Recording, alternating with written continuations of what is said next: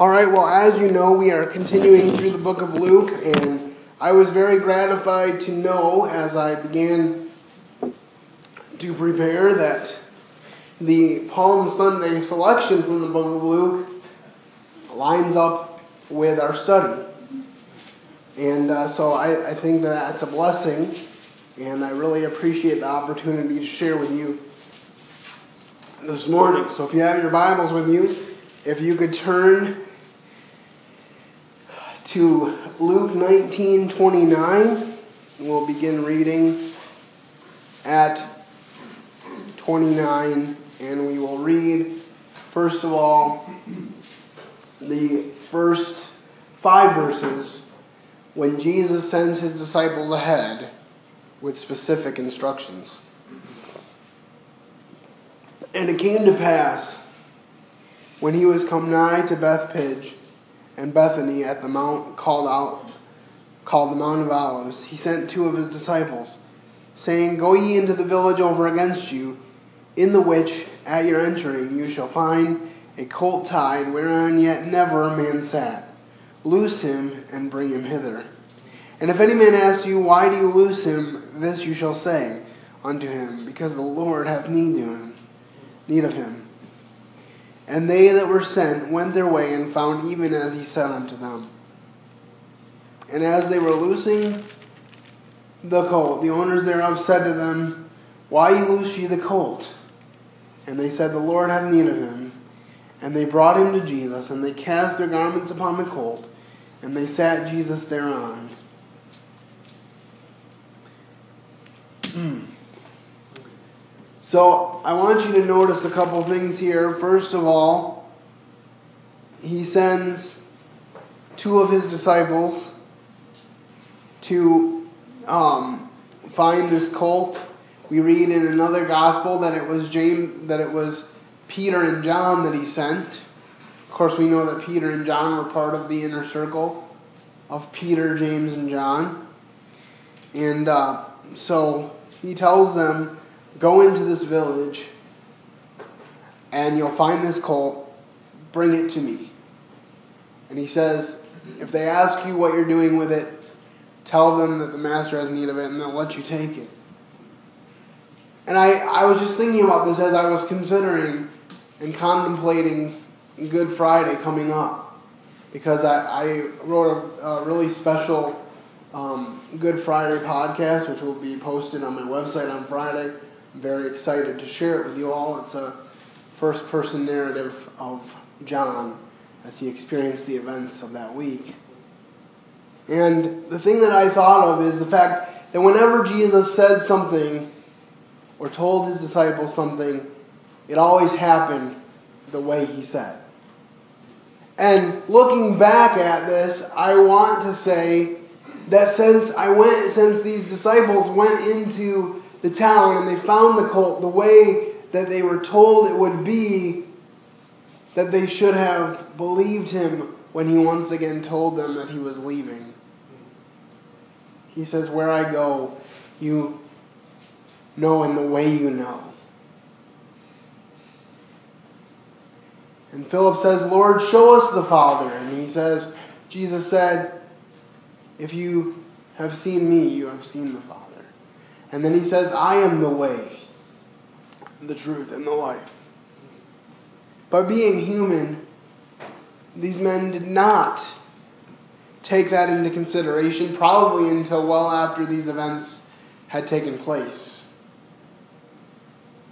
There's a point at which it says that they saw the empty tomb and then they remembered what Jesus said. And I just, I think it's very specific. You know, he talks about how this is a cult that no one ever sat on. And if you know anything about horses or donkeys or any animal like that, you have to break an animal typically before you can ride it. It's not something that happens that you can just jump on a, on an animal and have it behave. But see, the one that was sitting on this donkey was the one that created it. But as my father pointed out to me, there are other passages of this time where it says that you'll find a colt and its mother. So Jesus took the mother with the colt so that the colt would not be distressed. So even in this time, Jesus is showing care and compassion. The Bible says in Proverbs that the righteous man careth for his beast. And we see that in Jesus. This seems like a little thing, but this is the Jesus that you and I serve. And of course, they did end up being asked, what, what are you doing with it? And they used the response that Jesus told them to. And they let them take it. It's just so precise, it's so specific. The details are here. And one of the reasons why I chose to speak on the book of Luke is because of the detail. Because Dr. Luke was someone who was dedicated to details. He didn't leave anything out. We can also see, if you look, if somebody will look up Zechariah chapter 9, verse 9, we can see that this in and of itself was a prophecy fulfilled. And, and for, future, for further reference, um, I believe it's also mentioned in Genesis 49, in Israel's blessings of his sons. When he blesses Judah, he mentions the colt. But if we could look at, if we could read Zechariah 9, verse 9. Rejoice greatly, O daughter of Zion. Shout, O daughter of Jerusalem. Behold, your king is coming to you. He is just and having salvation, lowly and riding on a donkey, a colt full of a donkey. Consider, if you will, as we read on, that the Pharisees who spent their whole life studying the Old Testament, they should know it like the back of their hand. But they're seeing it play out in front of their eyes, and what do they say? Make these people be quiet. Make them stop rejoicing. And what does Jesus say? He said, If they stop rejoicing, even the stones will cry out. Because there has to be rejoicing over the fact that I'm coming in to Jerusalem. As my father pointed out in the first meeting, he was declaring himself to be king when he took this ride. And his disciples were showing great honor to him because it, it will say as we go on that they sat him on the colt. It's a place of honor. So, our first point is that Jesus had specific directions for his disciple, and everything that Jesus said was fulfilled in the way that it was told that it would be. And so, if the things that Jesus said then were fulfilled as he said, then the things that he has said to us for the future will also be fulfilled. Our second section, Luke 19 35 to 40, is the people rejoice when Jesus comes into Jerusalem. Verse 35 And they brought him to Jesus, and they cast their garments upon the colt, and they sat Jesus thereon. And as they went, they spread their clothes in the way. And when he was come nigh, even now at the descent of the Mount of Olives, the whole multitude of the disciples began to rejoice and praise God with a loud voice for all the mighty works they had seen, saying, Blessed be the King that cometh in the name of the Lord, peace in heaven and glory in the highest. And some of the Pharisees from among the multitude said to him, Master, rebuke thy disciples. And he answered and said unto them, I tell you that if these should hold their peace, the stones would immediately cry out. Again, the Pharisees, the ones that should have known the truth, were lost. Think of the verse where Jesus says, You have hidden the truth from the wise and have made it known unto the simple. How precious it is that He takes someone who is the simplest of the simple and makes them a child of God. I'm nothing special. I, you know, I'll probably be, be married, you know, someday, and relatively few people will know of my life. But you know what? Hopefully, through me, they will know of the God whom I serve. And that legacy will hopefully carry on for years to come after I'm gone. Because that is what matters. Jesus is what matters. And we see here, as I said, we, we see that these people are um, so excited for Jesus to come. They knew that he was, that something big was going to happen. I think some of them might have thought that it represented more of an earthly kingdom. Of course, Jesus would say later, My kingdom is not of this world. If it were of this world, then would my servants fight? You see, if, if Jesus was going to be a king over this world as it was then, his, his disciples, not just Peter, would have fought to the death for him to be released from being arrested, and he would have continued on his way. Think about all the times that he did continue on his way when they wanted to take him. Remember when the Pharisees sent a band of soldiers to arrest Jesus before the time, and they came back empty handed.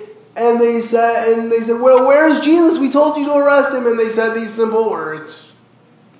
No man ever spoke like this man. You see, when Jesus spoke, he spoke with the authority of the God of heaven because that's who he was. And it could not be disputed. I, I can't help but think, I used to think, well, they didn't want Jesus because they didn't believe he was king. But the more I look at it, the more I realize they realized to a certain extent his role, but they said, we don't want him to reign over us. That's what they said. We will not have this man to reign over us. We have no king but Caesar. They lamented, they lamented the bondage of Rome and wanted freedom, earthly freedom from Rome, and yet they said, We have no king but Caesar. What in the world were they thinking?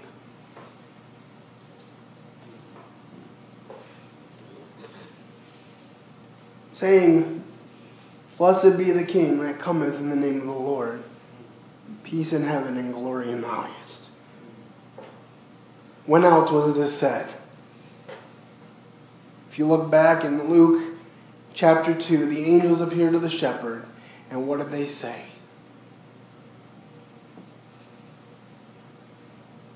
Peace on the earth and goodwill toward men.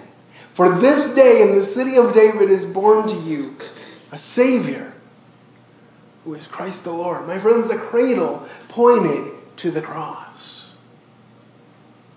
The cradle pointed to the triumphal entry. His disciples told him repeatedly, Don't go to Jerusalem, they will kill you. And he set his face as a flint. And on this day he entered in.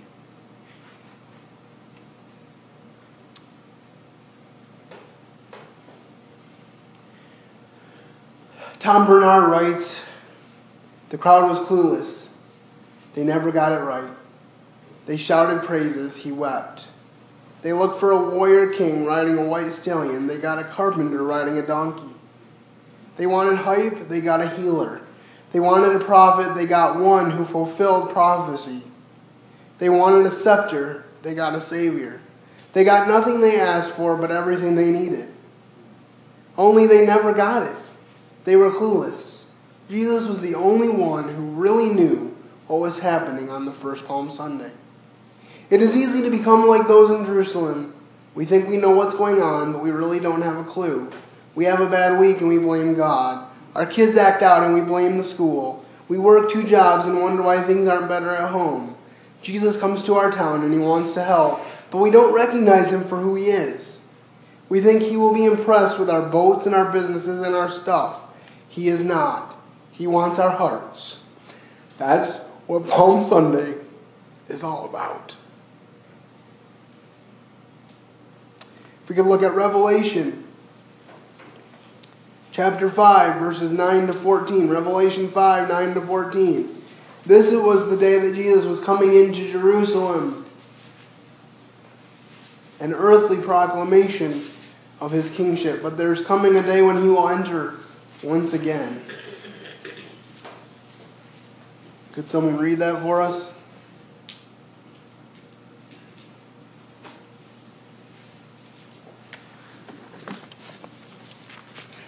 And they sung a new song, saying, Thou art worthy to take the book, open, open the seals thereof, for thou wast slain, and hast redeemed us to God by thy blood, out of every kindred, and tongue, and people, and nation, and hast made us unto, Go- unto, and has made us unto our God king and priest, and we shall reign on the earth. And I beheld, and I, and I heard the voice of many angels around about the throne and the beast and the elders, and the number of them was ten thousand times ten thousand and thousands of thousands, saying with a loud voice, Worthy is the Lamb that was slain to receive power and riches and wisdom and strength and honor and glory and blessing. And every creature which is in heaven and on the earth and under the earth, and such as are in the, in the sea, and all that are in them, heard I say, Blessed and blessings and honor and glory and power be unto him that sitteth upon the throne, and unto the Lamb forever and ever. And the four beasts said, Amen. And the four and twenty elders fell down and worshipped him that liveth forever and ever. I think when we finally get to glory and we see the risen Christ in the flesh, that's when we will finally understand what Palm Sunday was all about. Our finite minds can't comprehend that now to a certain extent. In this third small section, it's different and definitely took some research on my part.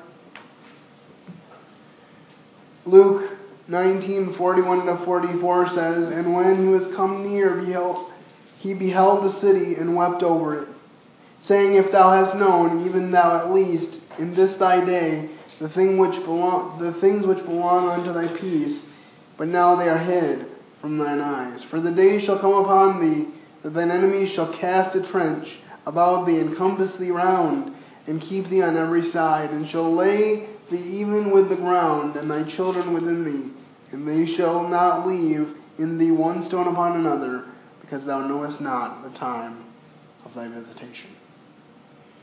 And you know, there are some applications to the Old Testament because we see over and over again that the children of Israel were told by God, if you do this, I will bless you, but if you don't do this, then I will punish you. He doesn't punish them because he wanted to just be this horrid, vengeful God. He punished them because he wanted them to see that without him they could do nothing. And I found this um, little summary of these verses.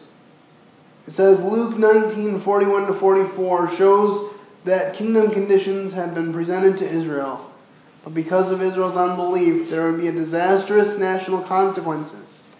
These consequences occurred in AD 70 when Jerusalem was destroyed by the Romans. Sadly but accurately, Jesus' predictions came to pass. The day of visitation was missed. Isn't it at least slightly ironic to you that they used the power and authority of the Romans to crucify the Lord of life. These people that cared nothing for them and were going to destroy them not many years hence. But they used that authority to nail our Savior to the cross. I'd like to believe that if I was there, I, I wouldn't have consented. But I remember the words of Peter when he said, I would die for you before I deny you. And Jesus said, Before the cock crows three times, you will deny that you ever knew me.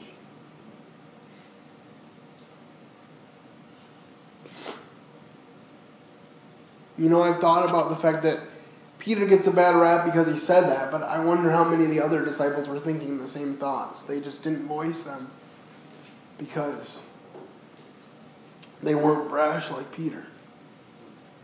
Often, when we hear somebody outspoken, and the first thought is that they're rude and they shouldn't have said it, the second thought is they're just saying what I was thinking.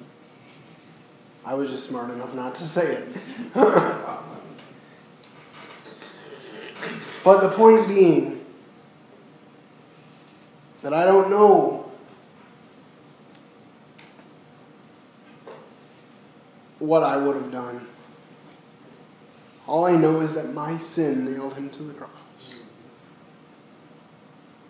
All I know is that when he was hanging there on the cross, he looked into eternity future and he saw me. And he knew my name and he chose me because he chose me before the foundations of the world. And he said, I'm doing this so that Andrew can live. And he says the same thing to you. We could look quickly at Psalm 119, 136. Psalm 119, 136. This is again speaking of the children of Israel and how they disregarded the law of God. You know, Jesus was weeping over Jerusalem, but God, I believe, had wept over the Jews from the very beginning.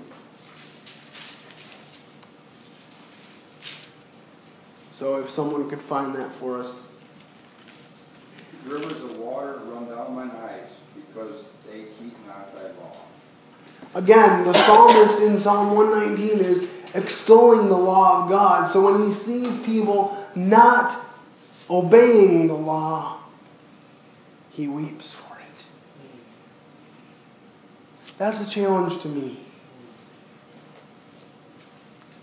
Because do I weep over the sin of my country? Do I weep over the sin of those around me who are lost and are going to a Christless eternity? A friend of mine did a video where she was talking about the importance of the gospel and how she didn't understand sometimes how hard it was for the world to comprehend the gloriousness of the gospel. And she was just weeping. And I thought of that, that we, we should weep. John said in, in Revelation that when he realized that there was no one worthy to open the book, he wept much.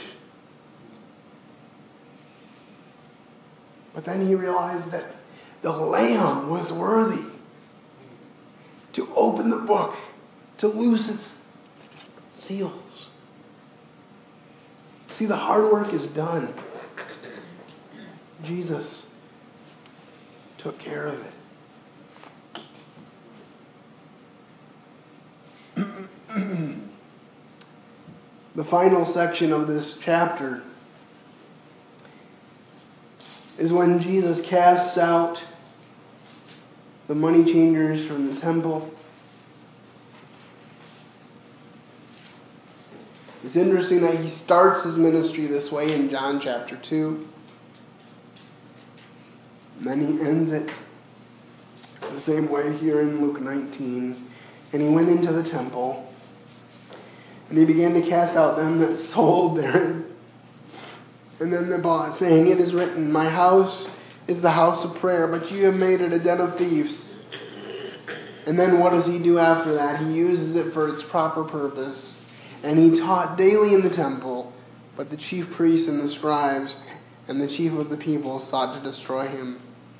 And they could not find what they might do, for all the people were attentive to hear him. Why were they attentive to hear him? Because he was speaking the truth. Because he was the Creator God. You see, the Creator God, when he speaks to us, he speaks to us the truth we need to hear. And he knows it because he wrote the instruction manual. And he created us. He created each of the Roman soldiers that would nail him to the cross. You ever think about that? He created them. He created Pontius Pilate, who would say to him, What is truth? When the truth is standing right next to him.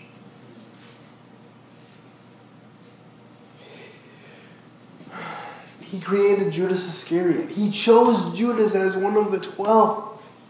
Judas walked with him for three years.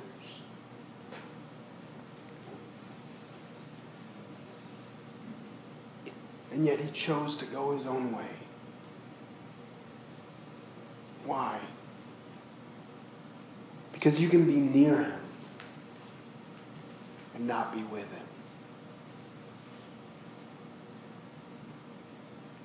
Herod said it this way, or King Agrippa said it this way to Paul almost you persuaded me to be a Christian. There will be no almost Christians in heaven. There will be nobody that says, Well, I was going to do it, Lord. But at the last minute, I chose not to. But there will be those, like the thief on the cross, who at the very last minute, as he's gasping for breath, he can hardly speak, and yet he cries out to Jesus, Remember me when you come into your kingdom. And Jesus says, Verily, verily, truly, truly, you can take this to the bank, in other words. What I'm saying to you is the truth. I say to you, today you will be with me in paradise. It's one of my favorite stories in all of Scripture. Because as I cry out to the Lord for those that I love that are not believers, you know, as excited as we should be about the return of Christ, Sometimes I ask God to wait. Because I have loved ones that I know would not be with him if he came back today. But he's not going to wait just because I ask him to. He has a plan. Just like he had a plan for this donkey, just like he had a plan for Peter and John, just like he had a plan for Judas, and a plan for Pilate. He knew they wouldn't let him go.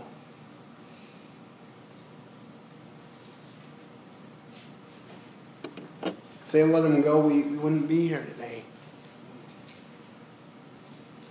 And if they had buried him in a tomb and left him there and he never rose again, we would be of all men most miserable.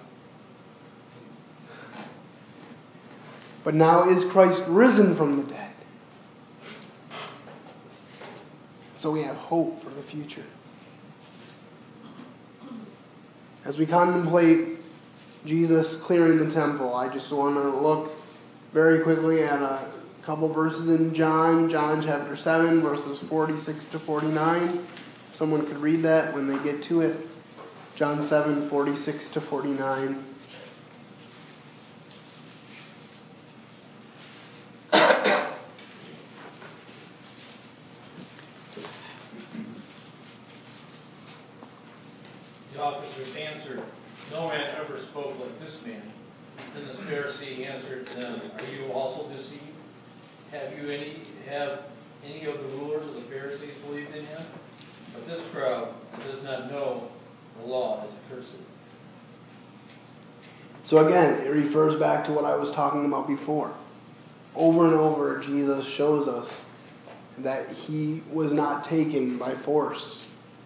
They thought they were taking him by force. But it says in John chapter 18 that they he went they went into the garden to get him, and he said, "Who who are you seeking?" And they said, "Jesus of Nazareth," and he said two simple words. He said, "I am," and they fell backwards. Now, again, from a human perspective, I would like to think that maybe some of them at least were rethinking what they were doing. Because the God of the universe just declared himself, and I fell backwards. I can't even stand on my feet because I'm in his presence. And yet they still arrested him. The disciples, no doubt, had remembered several times when Jesus would pass through the crowd and go on his way, even when people wanted to take his life. So perhaps some of them were thinking he would do that at that point.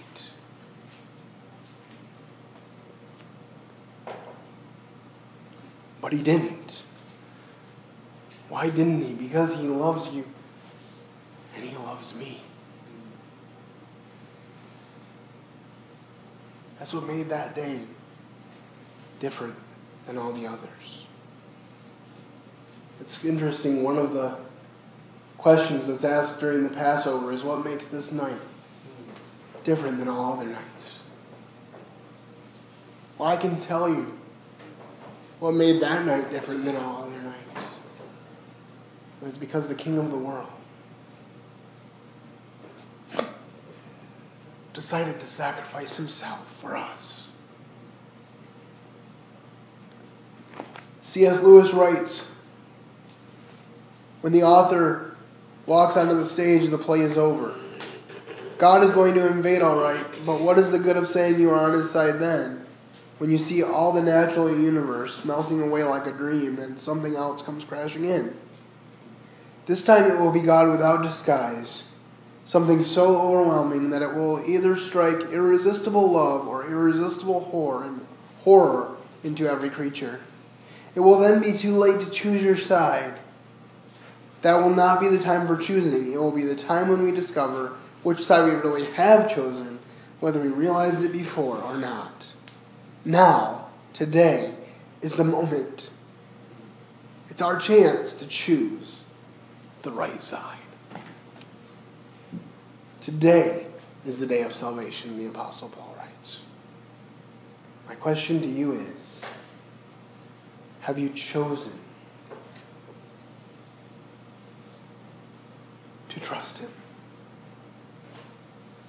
And of course, we know, as we will read on later in Luke, that Jesus teaches throughout that week.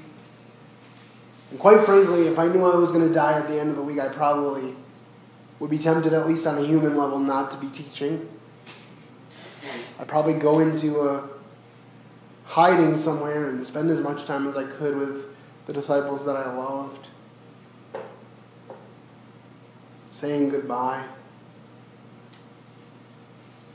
But he doesn't do that because he knows he still has a ministry, he still has work to do. That final week was just as important as all the weeks leading up to it. And then, of course, culminating in the resurrection of Jesus Christ. There's nothing more exciting. Some people say that we shouldn't celebrate Easter because it has secular roots, but let me tell you this. I am so excited that every year we get one day to remember in a special way the resurrection of Jesus Christ. Because, you know, it's interesting.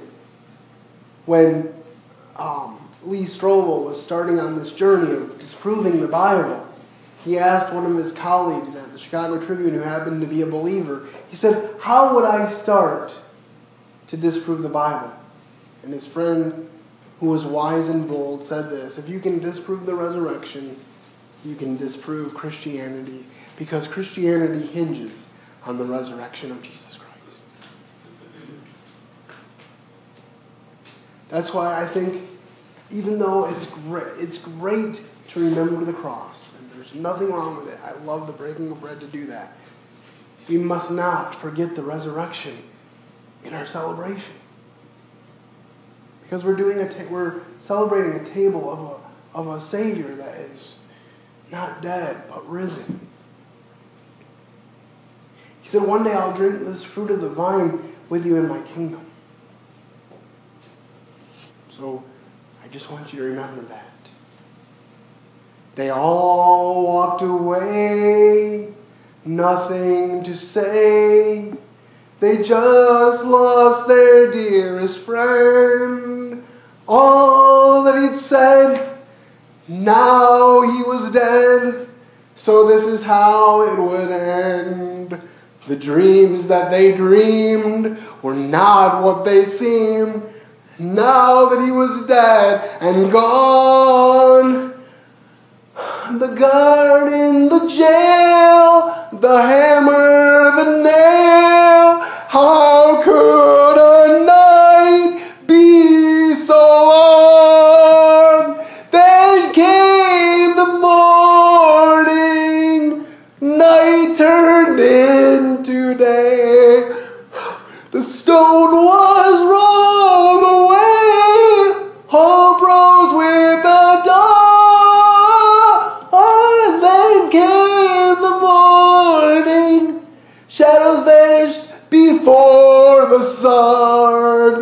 Death had lost and life had won, for morning had come.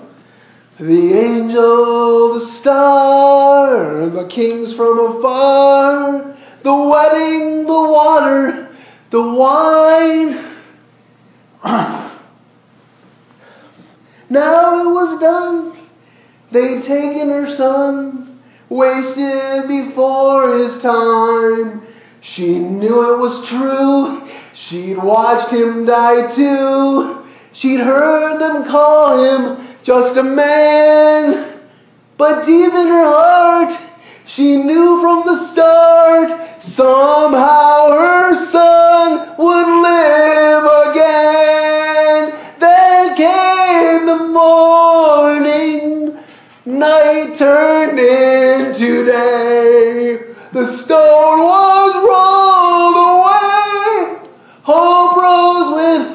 the dawn.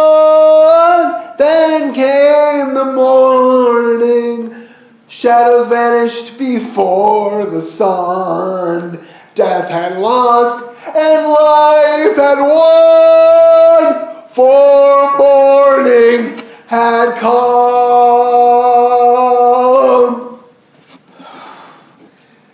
Praise the Lord.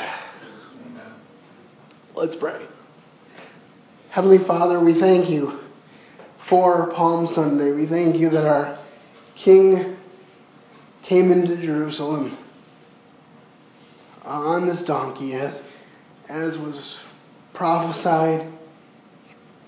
We thank you that he set his face like a flint and that he was determined to do your will. We pray this. We pray today that you would change us for having been under the sound of your word. We pray that we would weep over sin as Jesus wept over Jerusalem. And we pray that we would be continually committed to the gospel of Jesus Christ. I pray that you would bless each of these people in attendance today, that you would make your face shine upon them, and that you would give them peace. And that they don't, if they don't have peace, that they would come to know the Prince of Peace, Christ Jesus. I pray this in Jesus' name. Amen.